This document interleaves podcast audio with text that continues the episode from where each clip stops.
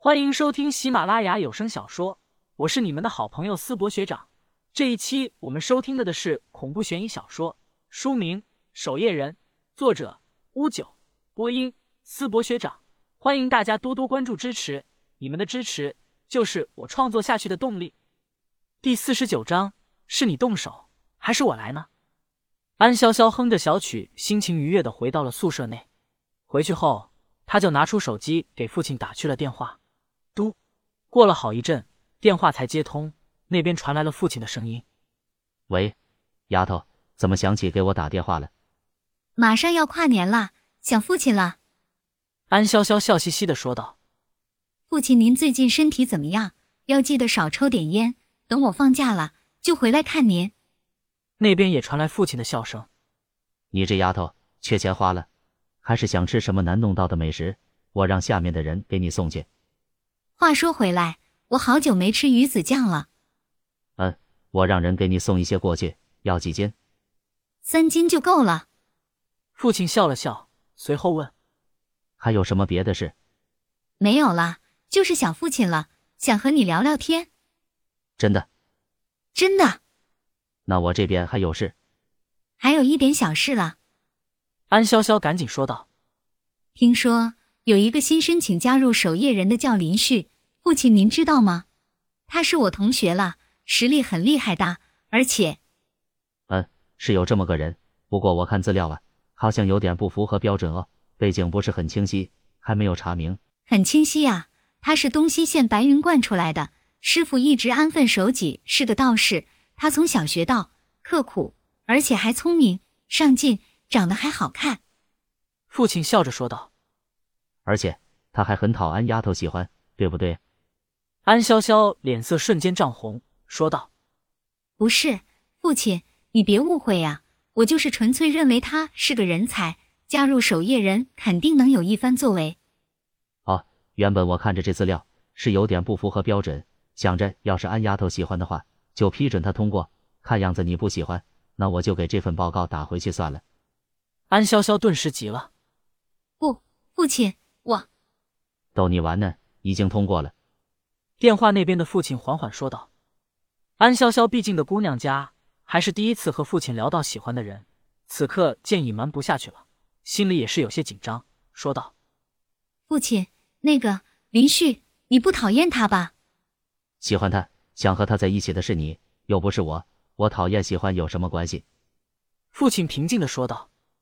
另外，有些东西你别告诉邓武堂他们，目前还是最高机密。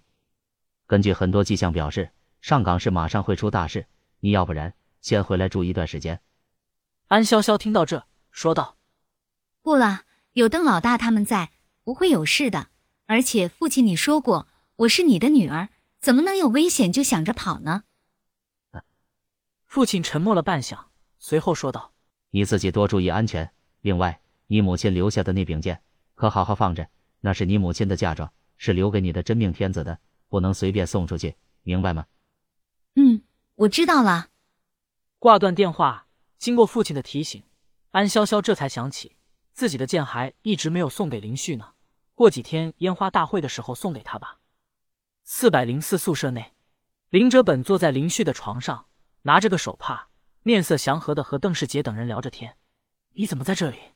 林旭脸瞬间黑了下来，邓世杰等人有些奇怪的看向林哲本，这家伙自称是林旭的朋友，在这里等林旭。看林旭脸色不对，孟浪从床上跳了下来，问道：“老林，这人你不认识？怎么，小哥这么快就把我给忘了？”林哲本慢慢的站起身来，随后目光慢慢落在邓世杰身上，靠了过去，鼻子嗅了嗅，一股淡淡的怨念味道。突然。林哲本出手，左手狠狠的拍在邓世杰的腹部，邓世杰疼得惨叫了一声。林哲本用法力查看一番后，脸色微微一变，这家伙的肚子里竟然有着大量的怨念。按理说，体内有怨念后，很快就会变成怨念怪物，要不就是凭借坚定意志将这股怨念给排除。可这家伙是怎么回事？想到这，林哲本眯起双眼，手指轻轻一弹，忽然。邓世杰的皮肤以肉眼可见的速度黑了下去。邓世杰能感觉到，经过林哲本刚才一弹，体内的怨念疯狂滋生，狂暴了起来。强大的怨念不断在他体内流窜。邓世杰赶紧盘腿打坐：“老孟，你们先出去。”林旭双眼流露出了杀意，狠狠地盯着林哲本。老林，咱们人多，要不然就干他。孟浪挽起袖子就要动手，你们先出去。林旭深吸了一口气。